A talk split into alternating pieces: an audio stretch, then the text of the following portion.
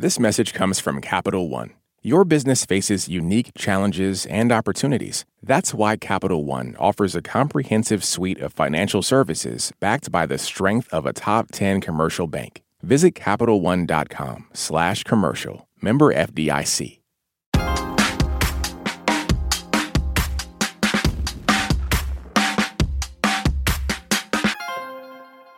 War is inherently difficult to cover in real time. Events unfold quickly, casualties can be hard to verify, social media easily floods with mis and disinformation, and the lives of journalists on the ground are often in danger. The war between Israel and Hamas is no different, and some say these problems are even worse with this conflict. The Committee to Protect Journalists has called the death toll among journalists unprecedented, with at least 36 killed since the war began last month. 31 were Palestinian, 4 were Israeli, and 1 was Lebanese. They include Mohammed Abu Hatab, a correspondent for Palestine TV, Ayelet Arnin, a news editor with the Israeli Broadcasting Corporation, and Mohammed Ali from Al Shabab Radio. What does it look like to cover one of the most complicated conflicts in modern history as a journalist today? And what do these challenges mean for the coverage you get as a consumer of news? I'm Jen White. You're listening to the 1A podcast where we get to the heart of the story. We'll be back with our guests in just a moment. This message comes from Capital One, offering commercial solutions you can bank on. Now more than ever, your business faces unique challenges and opportunities. That's why Capital One offers a comprehensive suite of financial services, all tailored to your short and long term goals. Backed by the strength and stability of a top 10 commercial bank, their dedicated experts work with you to build lasting success. Explore the possibilities at CapitalOne.com/slash commercial, a member FDIC. This message comes from NPR sponsor REI Co op. REI has gear, clothing, classes, and advice for camping and glamping, biking and hiking, axing and snacksing, backpacking, and another outdoor thing that rhymes with backpacking. Visit your local REI co op or rei.com for the million and one ways you can opt outside. Let's introduce our panel. Joining us in studio is Joyce Karam. She's senior editor for Al Monitor. That's a news site focused on reporting from and about the Middle East. Also with us is Tehila Schwartz Altshuler. She's the head of the Media Reform Program and Democracy in the Information Age at the Israel Democracy Institute. She joins us from Jerusalem. And a voice you might be familiar with, Deborah Amos. She's a professor of journalism in residence at Princeton University. She's also a former NPR correspondent covering the Middle East. Thank you all for joining us. Joyce, I, I want to start with you. What hurdles have you and your team experienced covering this war? Uh, Jen, thanks again. This has been one of the most difficult journalistically wars to cover uh, on the level of getting in touch with the team on the ground in Gaza and verifying uh, information. We've covered uh, Syria, as I'm sure Deb, uh, Deb did. Uh, we've covered Sudan, but nothing like what we're seeing now. Uh, our biggest challenge at Al Monitor is we have a pool of journalists we go to in, in Gaza, and it's it's been very hard to locate them. Uh, the communication with them has been intermittent. Uh, I text on, for example, I texted one on Friday, and uh, you know, on WhatsApp when it says delivered, it didn't show delivered till uh, this morning. Uh, I've emailed someone else, uh, Rasha Jalal, uh, who actually had relocated to the south, so we thought maybe she's safer, but also hadn't heard till this morning at 4:28 a.m. Uh, when she emailed me back, and uh, I'm just gonna read the few lines she sent, and she said, "I'm still okay. I moved from one area to another, an area that is safer with less bombardment, but it has no basic life necessities. Food is scarce, so is water and power. What is worse is the loss. Every day I hear news of a friend or a colleague dying. Everyone who writes about our suffering is getting killed. I am in touch with Beatrice, our editor in Beirut, for an article. Thank you for checking in. It gives me uh, support. Um, this has been a challenge, even with um, the blackout, you know, we heard 10 days ago that it's been lifted, but it's still coming back. I don't know anymore when I send messages if the people are there or if they will respond. You just have to take it day by day and hope that they will uh, uh, reemerge as far as far as coverage. We get as much as we can uh, from them. Uh, we're relying on numbers that uh, NPR others are seeing from the Hamas Health Ministry. Uh, but even those sometimes don't go into details on, you know, who are the civilians, who are the militants that, that are getting killed. Uh, what is what is happening, uh, you know, with the missing. Uh, so for all of that, I think we'll get a much clearer account after uh, the war is over. I mean, Deb, you you covered this region for a very long time. You've covered multiple wars. What's your perspective on the challenges of covering this conflict? I completely agree with Joyce. I've never seen anything like this. I, I was there in uh, 21, uh, the last Gulf War, uh, Gaza War, excuse me. Um, and the coverage was tough, but not like this. Um, there weren't journalists dying in the numbers that we're seeing. Um, and then it was the beginning of a shift in public opinion in the United States. There were more pro-Palestinian, I guess that's that's the way that we term it now, uh, voices uh, in the media. If you remember, the Wall, uh, the New York Times did a full front page um, visual of all the children who who had died in Gaza at the time. It was it was striking uh, for the New York Times to to do a piece like that. It's it, it, I can't imagine them doing it this time. There's such um, trepidation with people now speaking out because there has been, uh, you know, some cancel culture uh, with with people speaking out, and and I and I think everybody's uncertain about where you can, how you can show your uh, objections to what's happening. Tehila, this war is being reported on from several media ecosystems, and part of your research is around helping Israeli journalists feel safer while reporting information that's critical of the government's policies and military. But I don't know that many people have an understanding of what the media ecosystem in Israel looks like. Help us understand it. Okay, so let's start um, with the media ecosystem. But let me just say one sentence before that. I don't think there was any war or conflict in the history where um, we had such a major blind spot in the sense that on the one hand it feels like we are drowned with information and social media is full of videos and, and testimonials. And on the other hand we don't have journalists inside of gaza to actually report of what is going on there. So this is something that i don't remember from previous conflicts. And i think we need to and, and when take you say, a good look at that. and when you say we don't have journalists in gaza there are journalists. There there, but are you talking more to the point of information getting out, or, or who is the we as you define it? So first of all, there are no Israeli journalists okay, thank you. within Gaza. So the Israeli public does not get any news. Uh, but also uh, foreign uh, journalists um, are not allowed from the Egyptian border into Gaza. So only locals actually report on what is going on there. So obviously there are journalists. No, um, I don't want it to be, you know, heard uh, differently, but I'm just saying you don't have, you know, the regular, I would say, war journalists within Gaza at the moment. So on the one hand, we have so much information on social media, and on the other hand, we don't really know uh, what is going on. Um, so let's talk about the Israeli media landscape just for, for, for a second. Um, so, as you know, Israel is a small country. There are only about 9 million people who actually uh, consume media in Hebrew, which means like a um, medium sized city um, at the United States.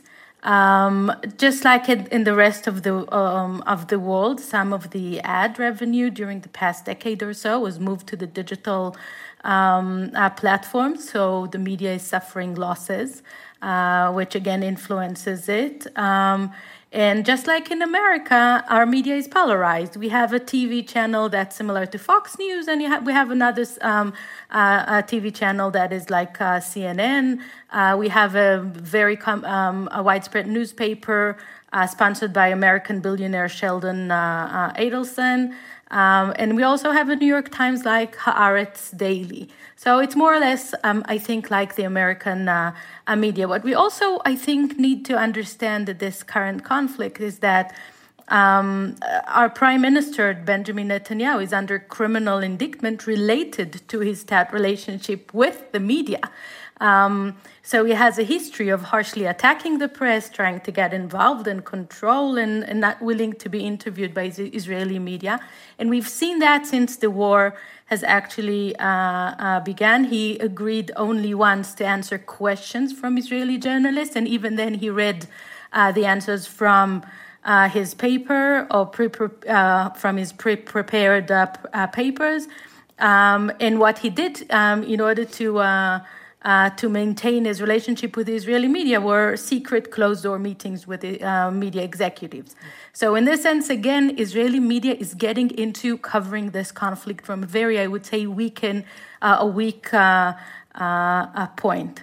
Um, I think another issue, which is also interesting, is the fact that um, Israeli media itself was hit in this um, conflict very, very close to home. Uh, a couple of reporters were massacred on October 7th. One of them, um, together with his wife and his daughter, talking about children, is still um, kidnapped in Gaza, an eight years old uh, uh, girl. We don't know what is going on uh, with her. Uh, many also identify, I would say, socio demographically with uh, the victims of the attacks of the, of the kibbutzim uh, at the. Um, uh, at the Negev, and this is because um, the Israeli media is usually, I would say, more secular and lefty, and those are the exact population that got hit uh, uh, the most uh, severely. Also, journalists who went to cover the, the, the massacre on October 7th found themselves rescuing people, rescuing citizens when nobody else came to do that, or mediating between people um, uh, crying to help and and rescue uh, uh, teams. So, in this sense, I think um, Israeli media here is in a totally different, um, I would say, position than in previous uh, uh, conflicts. So um, I, I, want I want to get to something we hear a lot from our audience about, and that's the verification process and and what that looks like when you're covering a war. So both the Israel Defense Forces or IDF and Hamas are providing their own information about the war. And and Deb, I'll come to you first.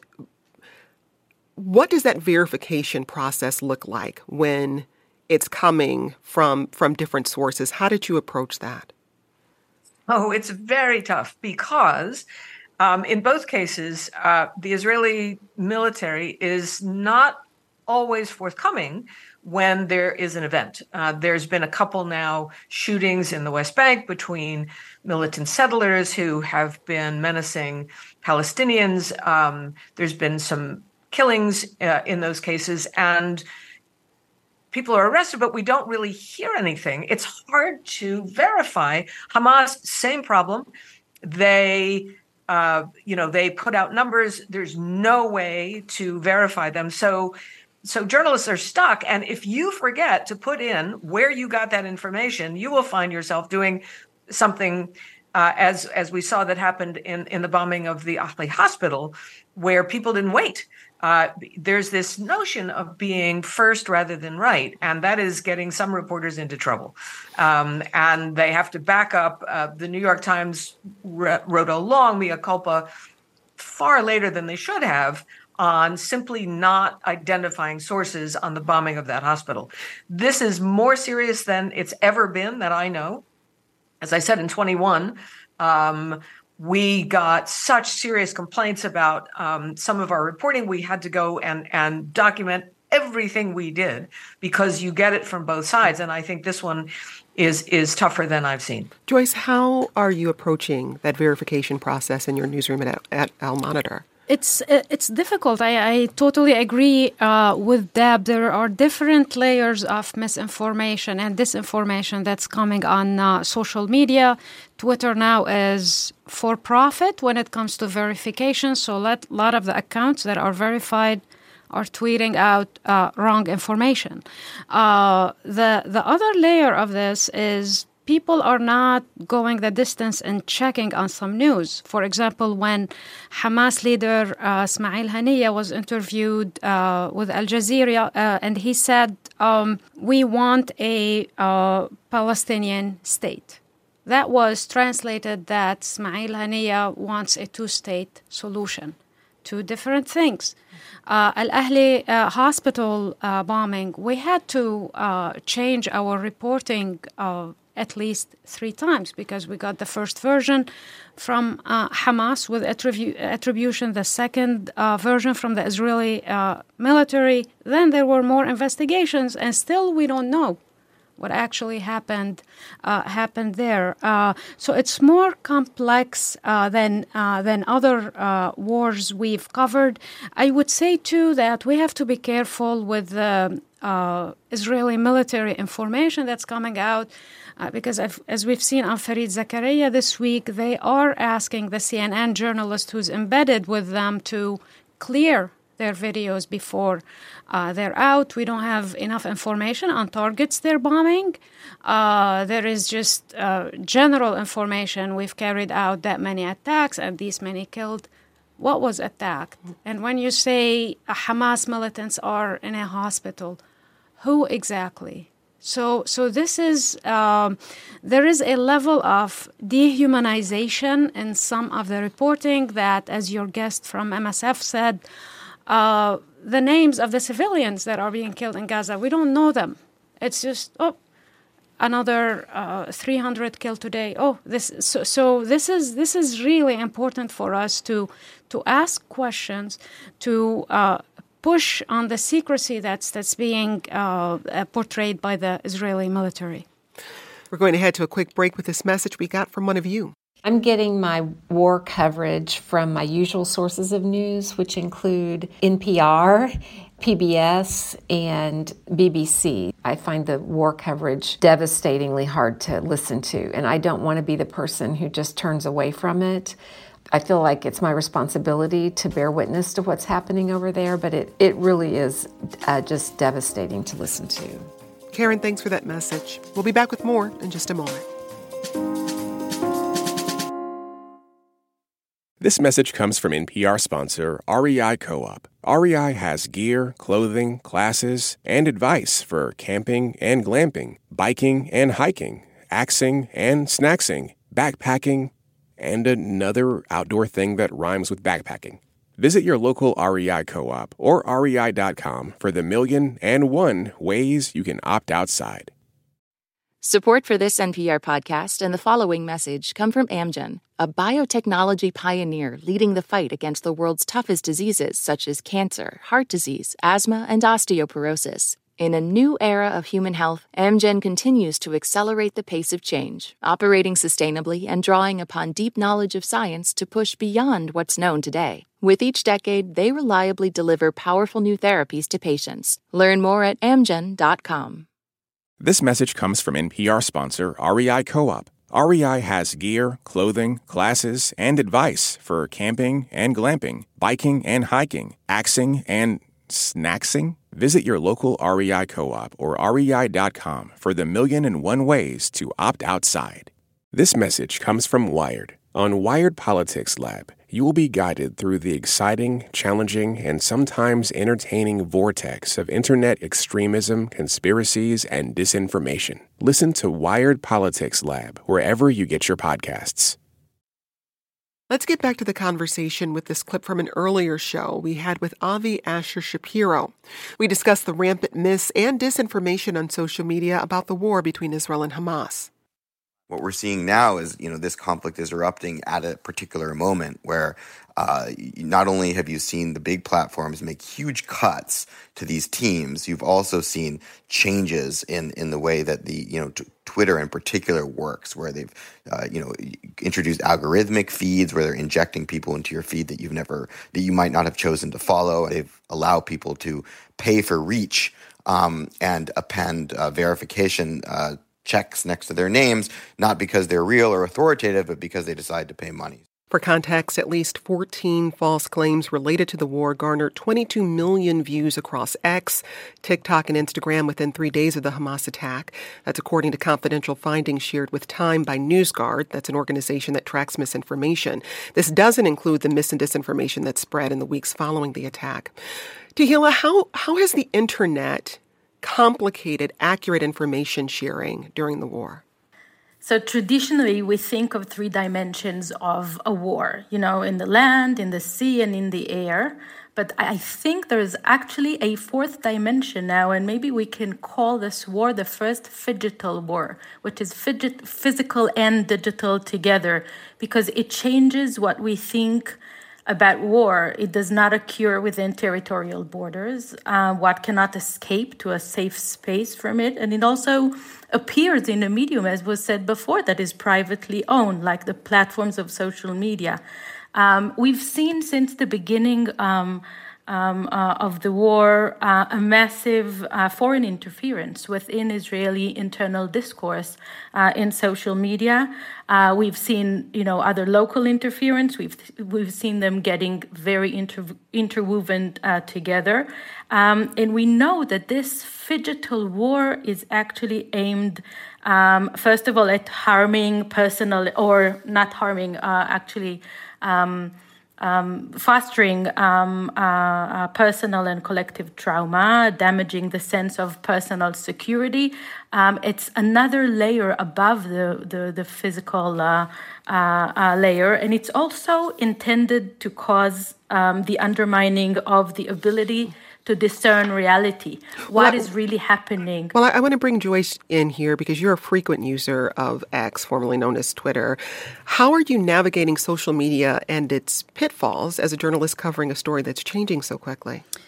I mean, what Avi said is you always, your starting point is believe nothing right? Especially if it's on social media, especially if it's not corroborated uh, by others. So that's my starting point. What's been helpful is, and this is a very polarizing conflict. Jen, just not mm-hmm. between Israelis and Palestinians. Globally, emotions are high, uh, different narratives on the same story from different sides. What's been helping me is I try to actually check all uh, official sources. I, I, try. I go to Hamas website. I go to Israeli websites. I go to Hezbollah websites, Palestinian Authority. That just gives you a sense what the other side is saying, what they're saying. But as far as believing uh, third party information, I would just corroborate it, corroborate it, corroborate it. Uh, check NPR, uh, major uh, channels. If it's not out there, that, that means something is off. Uh, I've seen also much disinformation in Arabic coming in uh, that then gets translated uh, to English. There was one instance where uh, uh somebody said Abbas uh, criticized Hamas and uh, said it doesn't represent the Palestinian people.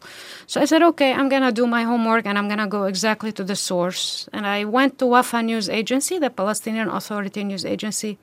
There was no such thing. There was no such quote, but that quote made it on an Arabic outlet, then it made it on English uh, Twitter, mainstream big accounts, and it, it just it's still probably out there. So we have to be extra um, uh, careful. Same with what we've mentioned, you know, the secrecy around the Israeli military operation. We have to keep in mind who are these targets. We need to do our due diligence and ask questions. I go to our reporters often when I can reach them and ask that this happened with the hospital, Al Ahli hospital strike. Um, I went to Hannah, who was not far from there, and what she said, she's like, it's total chaos. We don't know what mm-hmm. happened. Mm-hmm. It's just chaos. Uh, and she said, I don't know. I'll let you know when we know. So it's just this, this what Deb was mentioning. Um, the urge to be fast, to be first, is coming sometimes at the expense of accuracy and expense of the truth. Deb, I, I see you nodding, but I want to ask a, a bigger picture question here, and it's about the way news organizations, and, and I'll limit this question specifically to Western news organizations, how they prioritize their, their coverage. To understand a place, you have to be there. You have to get to know the people. You have to get to know the government. You have to build relations. having reporters embedded around the world takes it takes money. It costs money, and, and when economic times are tight, oftentimes that's where we see coverage shrink. And then something happens because oftentimes, unfortunately, we're not talking about places unless there is a conflict. And then you don't have that base of knowledge and those relationships that you need to cover a place accurately. I mean, how are you thinking about that dynamic at this stage in your career? Let me say two things about this. One is, as you've noticed, there's a lot of organizations who have flooded the zone. I, I mean, NPR has sent in tons of people mm-hmm. uh, to report. Not all of them have been there before. So I think as a as a experienced journalist, and I'm sure that Joyce does the same, you watch who you know have been there in the past. And and and you prioritize the reporting of those people because you know they know. They've been there for a long time. They've made those relationships. Um, and that always happens in a story like this. Everybody sends everybody. Um, and you know, as as a old uh, New York Times correspondent used to say, we surround the story and beat it to death, and we are doing that now. Let me talk about my students, and I say to them, "You live in a different world than I live in." It turns out that influencers have opinions on this war. It turns out that sororities have opinions on this war. Fraternities have opinions on this war. That's the soup that they are swimming in. And they can't make heads or tails out of this. They don't know much of the history of Israel Palestine. And I don't know what we do about this. You know, there's a moment in at Harvard where a bunch of students signed a petition that was deemed to be anti-Semitic, and those kids are going to suffer because of that. Why couldn't we use that as a teaching moment? Why couldn't we take those statements apart and, and explain, have a webinar, have a teach-in, have a something in to say, this is why you, you these these messages are anti-Semitic. Teach people about the history of this and not just close everything down. I want to get to what some of you shared with us about your feelings about NPR's coverage of the war. I've been a lifelong NPR listener and supporter. I consider myself to be an extremely liberal Jew and never thought I would live to see the day when I got my reporting from places like the Christian Broadcasting Network and Fox News, but they're the only ones who seem to have the integrity to report on the increasingly blatant anti Semitism that is taking place in this country and most egregiously on college campuses. I've always respected NPR, but lately your news coverage is slanted toward Israel. You'll say how many people in Israel have been killed, but you don't complete that sentence with how many people in Palestine have been killed. So criticism there from from both sides. Joyce, as an editor, you're making decisions on coverage that you might get criticized for. How are you negotiating that dynamic, especially around a subject that sparks such strong feelings in people. No, For sure, and we we are also getting criticized sometimes getting more views than than others. Our our job jen your job my job it's it's the story. It's the truth so that's what we we chase. We're not in the business of, uh, you know, airing something or publishing something because somebody wants will feel better about it or because it confirms uh, some biases. We've I'm I'm proud to say that we've covered stories on anti-Semitism. So did NPR. There were a couple of stories actually just last week. And we've covered stories on the West Bank and on Gaza, what's happening. So we want to cover the truth. We want to cover the story as much as we can. We want uh, the access from the ground. We want the uh, voices of those uh, trapped in Gaza to be to be heard, and uh, that's what we uh, we strive for. But we're one of the few Middle Eastern uh, outlets that are covering Israel and uh, uh, Palestinian writers at the same time. Tehila, is this a tension Israeli journalists are navigating as well? Well, I think that um, Israeli media is struggling to do this every day, but it's important for me to emphasize that this phygital war that I've been mentioning, um, uh, uh, that I have mentioned before, its sole purpose is to confuse us so that we don't understand what is really happening, who is responsible and who's to be blamed, who is the attacker and who's the victim, who will win and who will lose. And in this sense, what is happening is that the traditional media needs to fight here in two, I would say, frontiers. It needs to cover the actual war and it needs to cover its image on social media. And this is a very, very tough thing. Um, uh, uh, to do. Uh, and it's not only about fact checking. We were talking about fact checking, which is obviously very, very important. It is about the ability to tell a story with a beginning and a middle and an end amid all this endless stream of information uh, coming to us by, via algorithms. And it's also um, about the ability to conduct in-depth uh, discussions on power and representation and and about land and about existence you know all those issues that cannot be dealt with on social media. And i feel that in this sense we are trying to hold strong here both i would say israeli media and international media but the information war goes beyond our abilities because as long as social media would be able um, to be unregulated and to become a global order player in those wars um, our ability to bring you know a, a, wholesome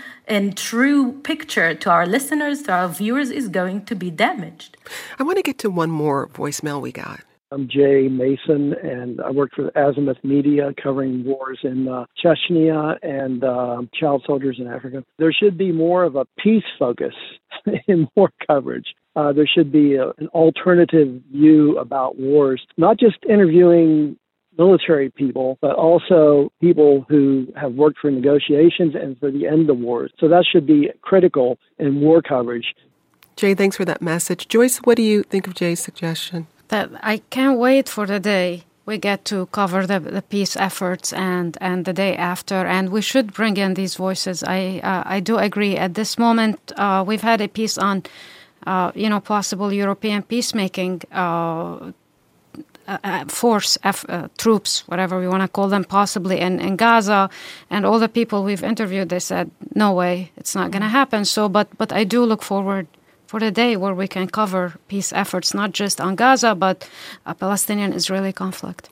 Well, well, Deb, you're teaching the next generation of journalists. I'm really curious to hear from you as we wrap here what advice you're giving them about what it is like to do this job at a time like this. I, I tell them that they need to keep some uh, some concepts in their heads. War crimes are bad no matter who does it. Murder is murder. Um, that um, you know, be suspicious. Uh, ask questions about anything that you see on the media. I, I wanted to say something that, that Joyce commented on, and that's you see you see people Israel Israelis um, Palestinians who are still in groups that respect each other that have been working on dialogue. They haven't broken. It's the only thing that gives me some some um, moment of hope when I'm watching all of this pour out of my social media feed. I look for those moments. I cherish those moments. It is what it is all we have at this moment. That's Deborah Amos. She's a professor of journalism in residence at Princeton University and a former NPR correspondent covering the Middle East. Also with us, Tehila Schwartz Altshuler, the head of the Media Reform Program and Democracy in the Information Age at the Israel Democracy Institute, and Joyce Karam. She's senior editor at Al Monitor. That's a news site focused on reporting from and about the Middle East. Thank you all. Today's producer was Haley Blassingame. This program comes to you from WAMU, part of American University in Washington, distributed by NPR. I'm Jen White. Thanks for listening, and we'll talk more soon. This is 1A.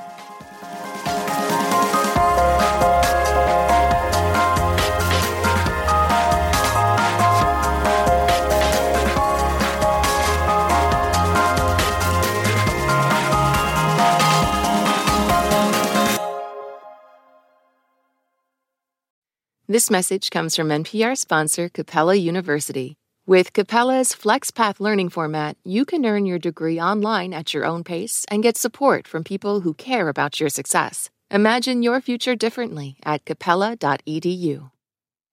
This message comes from NPR sponsor Acorn TV. Acorn TV is brilliant television told brilliantly, from charmingly cozy mysteries to daringly dark dramas. Visit acorn.tv for a 30 day free trial with promo code NPR. Acorn TV, brilliant. Last year, over 20,000 people joined the Body Electric study to change their sedentary, screen filled lives. And guess what? We saw amazing effects Now you can try NPR's Body Electric Challenge yourself. Listen to updated and new episodes wherever you get your podcasts.